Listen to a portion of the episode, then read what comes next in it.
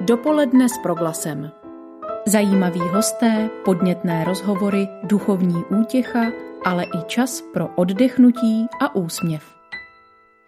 Milí posluchači, naladili jste Radio Proglas, kde právě začíná naše dopolední živé vysílání. A já v brněnském studiu s radostí vítám publicistu, autora literatury faktu, také scénáristu, vystudovaného historika Luďka Navaru. Pěkný den. Pěkný den. Luděk Navara se dlouhodobě zaobírá naší nedávnou historií, zločiny nacismu, komunismu nebo odsunem sudeckých Němců. Za svou práci získal řadu ocenění, například novinářskou cenu Karla Havlíčka Borovského pro rok 2007, dále cenu Antonína Švehly od nadačního fondu angažovaných nestraníků v roce 2010 a připomněla bych rovněž pamětní medaily České biskupské konference, kterou obdržel před dvěma lety společně se svým starším přítelem a spolupracovníkem a rovněž spoluautorem jeho knih, k tomu se ještě dostaneme Miroslavem Kasáčkem. Inspirativní minuty následující půl hodiny vám od mikrofonu přeje Hana Svanovská. Pane Navaro, když se podíváme na váš životopis, tak mě i hned zaujalo, že jste původní profesí stavař. Vystudoval jste nejprve stavební fakultu Vysokého učení technického v Brně. Jak daleko bylo od technického oboru k tomu, co děláte dnes? Tak eh, já, já se musím přiznat, že ta historie mě zajímala od začátku, že eh, mě, mě lákalo to téma, ale když si vlastně člověk vzpomene, kdo, kdo zažil eh, ta 80. a 70. léta, ten, ten minulý režim, tak jednak ta historie se vyučovala jenom jedním možným způsobem a možná nebylo co stát a i to, to uplatnění asi asi by bylo problematické. Navíc já jsem i v rodině měl nějaké škraloupy, takže rodinná rada rozhodla, že, že bude lepší technika. Já jsem studoval, studoval vlastně techniku a myslím si, že není čeho litovat, protože ono to zase umožňuje trošku jiný, eh, jiný pohled a takový věcnější přístup k mnoha věcem. Novinařině se profesionálně věnujete zhruba čtvrtstoletí od poloviny 90. let. Eh, souvisí ta témata, kterými se zabýváte a o kterých eh, řadu let intenzivně píšete, dramatické příběhy odboje proti nacismu a komunismu, nějak třeba s tím, že právě v 90. letech byla ideální doba na to, aby tahle temná část našich novodobých dějin byla nějak novátorsky uchopena? To je zajímavá otázka a možná možná ano, možná vlastně hm, tak, jak, jak to říkáte, tak, eh, tak to stojí vlastně také asi za, hm, za, za přemýšlení, protože eh, v přesně v těch 90. letech já jsem jako novinář jsem vlastně začal zjišťovat, že to téma je, no, bylo z mého hlediska velice důležité a, a vlastně v podstatě tehdy neuchopené. Nikdo se tím nezabýval, hlavně nikoho to netrápilo, to, což pro mě bylo eh, tehdy hodně překvapivé. Eh, přitom byla tehdy vlastně naživu obrovská masa politických vězňů, kteří eh, měli, měli živé vzpomínky a, a bohužel i špatné zkušenosti s tím, eh, jak se ty zločiny napravovaly a trestaly. A to, to hned dvakrát, protože poprvé eh, na konci 60. let proběhly ty první pokusy o eh, potrestání a rehabilitace a po druhé vlastně i v těch 90. letech, kdy eh, se nepodařilo, nepodařilo většinu těch pachatelů dostat před soud. Čili ta, tehdy, tehdy vlastně jsem, jsem, se, jsem nad tím začal přemýšlet a začal jsem o tom psát, protože jsem si myslel, že to je důležité. Pojďme teď k vašemu projektu Příběhy železné opony, původně televiznímu cyklu, eh, kterému se ovšem dostalo taky knižního zpracování. Co stálo na jeho počátku? Uh, ono to bylo naopak. Aha. to na počátku byla knížka. Úplně první, první vlastně, co se týkalo železné opony, tak, tak byly příběhy železné opony v knižní podobě. Teprve poté vlastně přišla ta televizní verze. A Eh, ta knižní verze eh, vlastně také měla ještě před, před, předchůdce a to byl seriál ještě v novinách eh, v MF Dnes, tehdejší, ještě s jiným vlastníkem. A z toho, z toho vlastně vznikl i celý ten cyklus, eh, další dvě knížky a eh, ukázalo se, že to téma je hodně zajímavé. Ono na začátku hned eh, se mi to téma líbilo, protože kdo si vzpomene na éru normalizace 70. 80. let, tak, tak to byla taková šedivá doba, kdy se nic moc dramatického nedělo, kdo, kdo nějak ne, nevyčníval, tak, tak mohl to, to období nějak v klidu prostě, prostě přečkat. Ale i tehdy se děla mm, děla, děli hrozné věci, byly to mm, i vraždy a mm, násilnosti a ty se děli ovšem v zakázaném pásmu železné opony, kam nikdo nesměl, kde se o tom psalo i e, výběrově nebo vůbec. A e, to, to mě vlastně zaujalo, protože to bylo ta, to, to místo, kde se, kde, kde se projevoval ten režim skutečně, čili to, to, to najednou se ukázalo, že to je ta frontová linie, o které se dá psát, kde se generují ty příběhy, ty osudy dramatické a, a to, to, to vlastně určovalo, eh, spolu určovalo ten pohled na tu, eh, na tu dobu, protože vždycky je třeba ten daný režim posuzovat podle toho, kde se chová nejhůř. Nemůžeme posuzovat nacismus a vynechat koncentrační tábory a stejně tak nemůžeme eh, posuzovat nebo hodnotit komunistický režim a vynechat železnou oponu a její mrtvé. Eh, já se přiznám, že když jsem tu knihu podrobně pročítala, tak já jsem měla pocit, jako by vás jako autora obzvlášť fascinovala taková zvláštní vůle k životu ve svobodě. To jsou vaši hrdinové obdaření, přestože řada těch nelegálních přechodů hranic nedopadla dobře. Je to tak? Je to určitě tak. Já si totiž myslím, že, že není možný jenom oplakávat eh, obětí a, a, a připomínat je, což samozřejmě je také důležité, ale je potřeba ten pohled obrátit úplně na ruby. To znamená eh, najít eh, příběhy těch lidí, kteří byli úspěšní, kteří se dokázali vlastně vlastní silou, nápadem, nějakým výmyslem dostat na druhou stranu železné opony a ukázali, že vlastně ta touha po svobodě je silnější než desítky eh, vojáků eh, vyzbrojených samopaly než hranice střežená útočícími psy a dalšími, a dalšími opatřeními proudem elektrickým v drátech a, a podobně. Prostě vždycky v každé éře, kdy ta železná opona se zdokonalovala, tak se současně našli lidé, kteří ji dokázali překonat, dokázali přechytračit a to si myslím, že je to poselství, eh,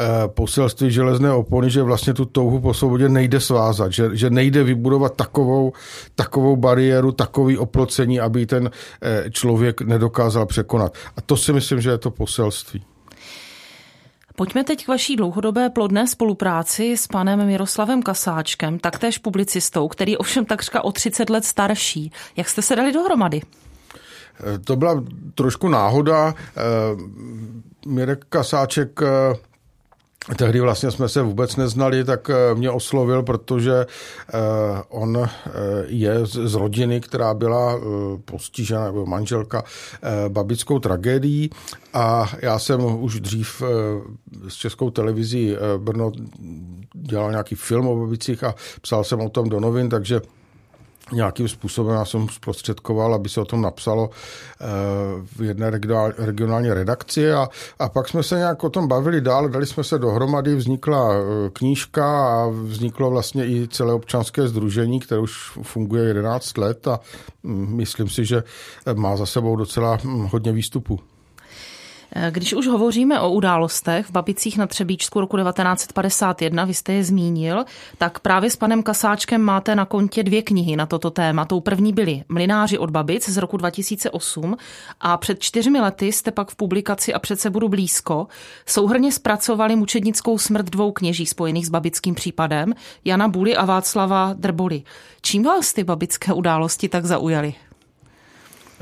Zase, zase je, to, je to podobné. Já jsem eh, vlastně zjistil, že, že v těch babicích se eh, odehrálo a v okolí něco, co eh, ten režim zase nějakým způsobem charakterizuje. Tam se ten režim tváří v tvář těm událostem v té škole musel projevit ve své brutalitě a on se taky projevil a, a myslím si, že, že to je věc, která stojí, stojí za pozornost, protože to je, to je memento, které to, vlastně tu dobu zase vracelo zpátky k událostem, které se odehrávaly za války, kdy celé kraje také byly poničeny, ale tam byla další, tam byly další a další souvislosti třeba právě i s, tou, s tím válečným odbojem, účtování prostě s lidmi, kteří byli stateční za války. Eh, bylo tam, bylo to i účtování s věřícími a s kněžími, eh, bylo to účtování s lidmi, kteří potenciálně můžou být nebezpeční. To je, eh, to je hodně, hodně zajímavé, že eh, komunistický režim si dopředu vytipovával lidi, kteří třeba ještě vůbec nic, nic neudělali, ale mohli by být nebezpeční do budoucna, protože už se, se statečně zachovali třeba za války a proti ním zasahoval. To je, to je také, také věc, která stojí za pozornost a myslím si, že ten režim charakterizuje. No a zase je tam spousta odvážných lidí, kteří na první pohled naletěli nějakým provokatérům nebo dobrodruhům, ale je třeba říct, že ti lidi do toho šli s plným nasazením a s vírou, že chtějí ten eh, systém odstranit, že chtějí ty věci změnit a to, je, to si zaslouží obdiv. Vy jste zmiňoval eh, občanské združení Paměť, které jste s panem Kasáčkem založili před více než deseti lety. Mě na jeho webových stránkách zaujala jedna pozoruhodná věta. Dobré povědomí o minulé odvaze či minulém selhání lépe připraví na budoucí výzvy. Můžete nám eh, lépe nebo blíže představit, jak toto združení a jeho aktivity, tak třeba proč jste si vybrali tady tenhle ten slogan? Tak eh, já, já se domnívám, že je potřeba mm, vždycky hodnotit eh, nebo odrazit se od toho, co bylo. Já to přirovnávám k poutníkovi, který mm, jde po po cestě a, a najednou zjistí, že, že jde špatně nebo si není jistý, jestli jde dobře, tak první, co udělá, tak se zastaví a ohlídne se zpátky a podívá se, jestli ty poslední kroky, který, kterými šel, nebo tu, ten poslední úsek, který třeba přehledne očima, tak jestli je, jestli je správný, jestli prostě nesežel z té cesty už dřív a nemusí se třeba vracet. A tak si myslím, že je to i v životě, že člověk prostě vždycky se občas musí zastavit, podívat se zpátky a zkontrolovat tu cestu, kterou šel, jestli byla správná, jestli s ní nesešel třeba už, už dlouho dřív, jestli nejdeš vůbec špatně. Čili tak si myslím, že, že, že je potřebný eh, se na to dívat a, a ta reflexe je hodně důležitá, dle mého názoru.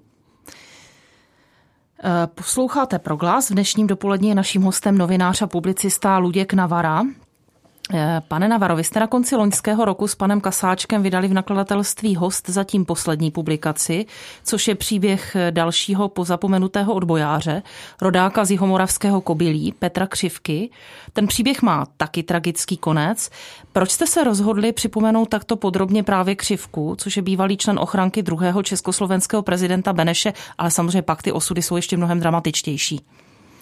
Tak eh, Petr Křivka je hodně zajímavou postavou, ale hlavně byl e, zapomínaný, protože e, on e, asi nezapadal úplně do nějakých zájmových okruhů nebo do nějakých schémat, prostě byl na okraji zájmu a přitom e, vlastně ten jeho život je naprosto neuvěřitelný, je to člověk, který se zapojil do všech tří odbojů. On bojoval eh, vlastně, eh, když vznikala Československá republika na Slovensku, eh, bojoval za druhé světové války a to, to, to opravdu velmi dramaticky, protože se mu podařilo uprchnout napínavým způsobem do Británie a tam se dostal do ochránky prezidenta Beneše.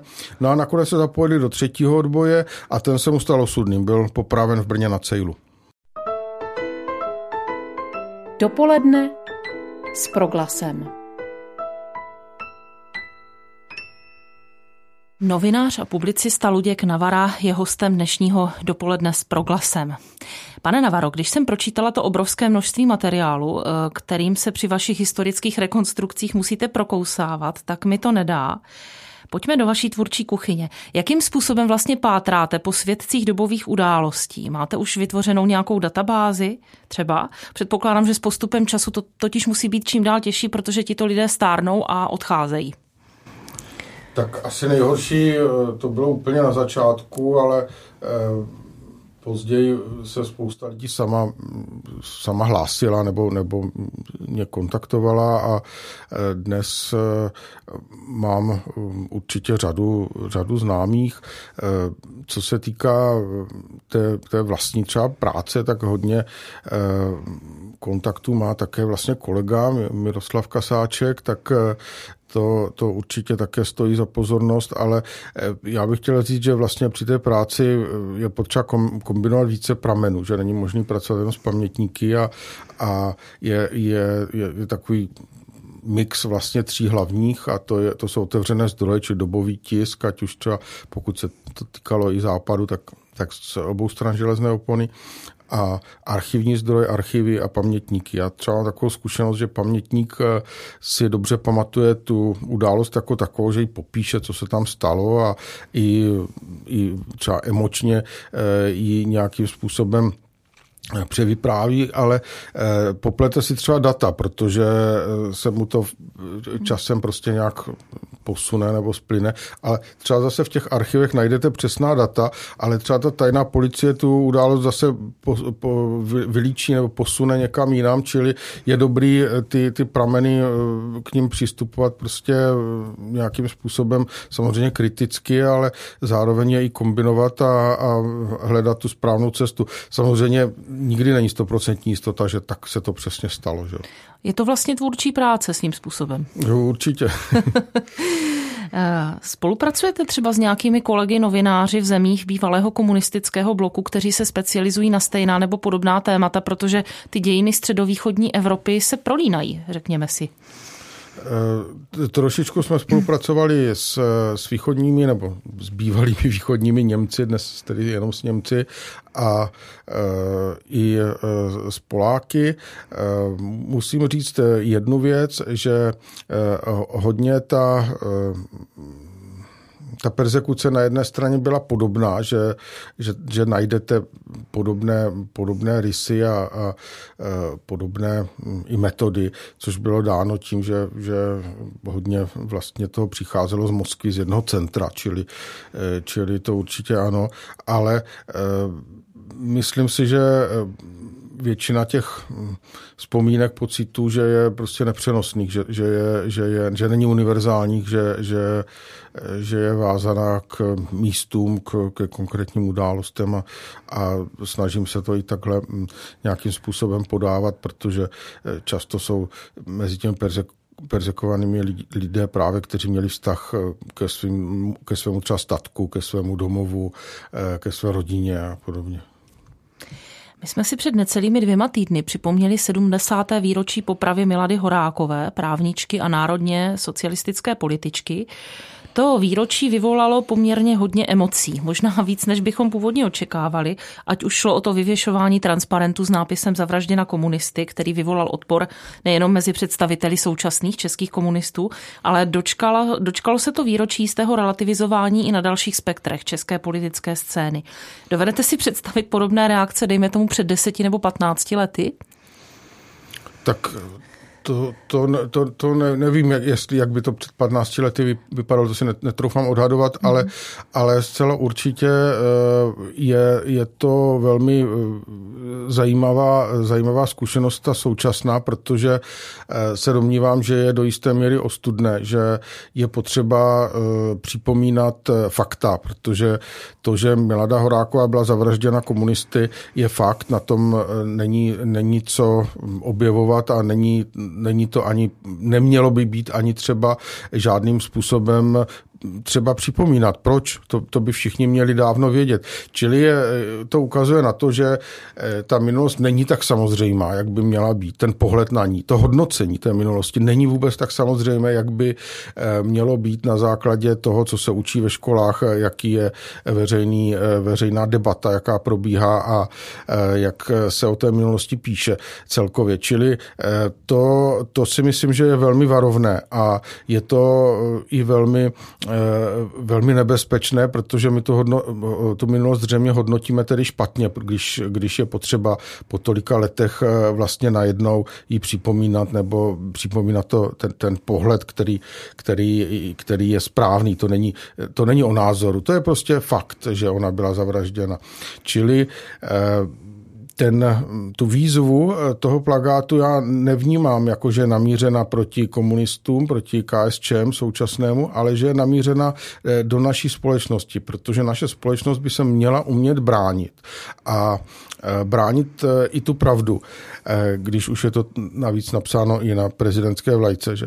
Čili měla by eh, umět zasáhnout a stejně jako existují eh, zákony proti osvětímské lži, tak ten stejný zákon se týká i Jachimovské lži. Je tam nějaká, hm, myslím, trestní sazba až snad do, do tří let za spochybňování zločinu jak komunistických, tak nacistických a myslím si, že, že je potřeba, potřeba konat, pokud někdo takhle, takhle vystupuje a, a spochybňuje to co, to, co je zjevnou pravdou, tak eh, ta společnost eh, nemůže, být, nemůže zůstat bezbraná. Stejně jako, eh, stejně jako je to třeba v Německu a, a, a v Rakousku, tak, tak myslím si, že je na místě se bránit. Druhou rovinou samozřejmě té, té možné obrany je zlepšit vzdělávací systém a pracovat na tom, aby byl efektivnější a účinnější, co se týká vzdělání v minulosti. Myslím si, že není potřeba nic složitého vymýšlet. V Německu víme, jak to, jak to funguje. Víme, že tam je třeba jedna drobnost, povinnost pro všechny navštívit eh, koncentrační tábor během studia nebo možná i dva, a ten student eh, to musí prostě vykázat. To jsou část vzdělání. A u nás by analogicky měla být, eh, co se týká třeba vzdělání eh, ve, ve vztahu k, k komunistické totalitě, povinnost navštívit takový trestní tábor nebo komunistický lágr nebo komunistickou věznici. Problém je, že vlastně není co navštěvovat, protože v muzeum nebo v nějakou expozici v památník se proměnil jenom jeden z nich v celé České republice a e, i kdyby ti žáci chtěli, tak v podstatě mají jenom tu jednu možnost. Pokud jsou na druhém konci republiky, tak mají smůlu. E, my se pomalu blížíme k závěru toho našeho dnešního povídání a já jsem si přichystala trochu možná provokativní otázku. Představte si, že byste se z ničeho nic probudil a ocitl se v totalitním nesvobodném režimu, ať už nacistickém nebo komunistickém. Co by dělal občan Luděk Navara? V čem byste se třeba inspiroval od hrdinů, kterým jste věnoval své knihy, články a televizní pořady? Tak já bych se inspiroval asi, asi eh, tím, o čem jsem eh, psal nejvíc a snažil bych se utéct. To, je, to si myslím, že že je, eh, je legitimní cesta a nakonec i ti, kteří, eh, kteří utekli, tak eh, neutíkali proto, aby, aby vyklidili pole, ale utíkali proto, aby něco dělali tam, tam kde můžou dělat, kde, kde, kde se mohou zapojit třeba do, do boje, do, do armády, kde mohou pracovat třeba v rozhlase, utíkali do svobodné Evropy a, a podobně. Čili myslím si, že, že, je, že je legitimní prostě eh, bojovat tam, kde to jde. Čili snažil byste se jít odvážně vpřed, jak jste nazval svou knihu poslední o odbojáři Petru Křivkovi. Ano, on také utekl. Pane Navaro, děkuji moc za vaši návštěvu na rádiu Proglas. Budu se těšit na nějaké povídání, třeba zase při příležitosti vydání nějakého vašeho dalšího knižního opusu a přeji vám krásný zbytek léta. Děkuju. Od mikrofonu se loučí Hana Svanovská. Dopoledne s proglasem. Každý všední den mezi devátou a desátou jsme v tom s vámi už 25 let.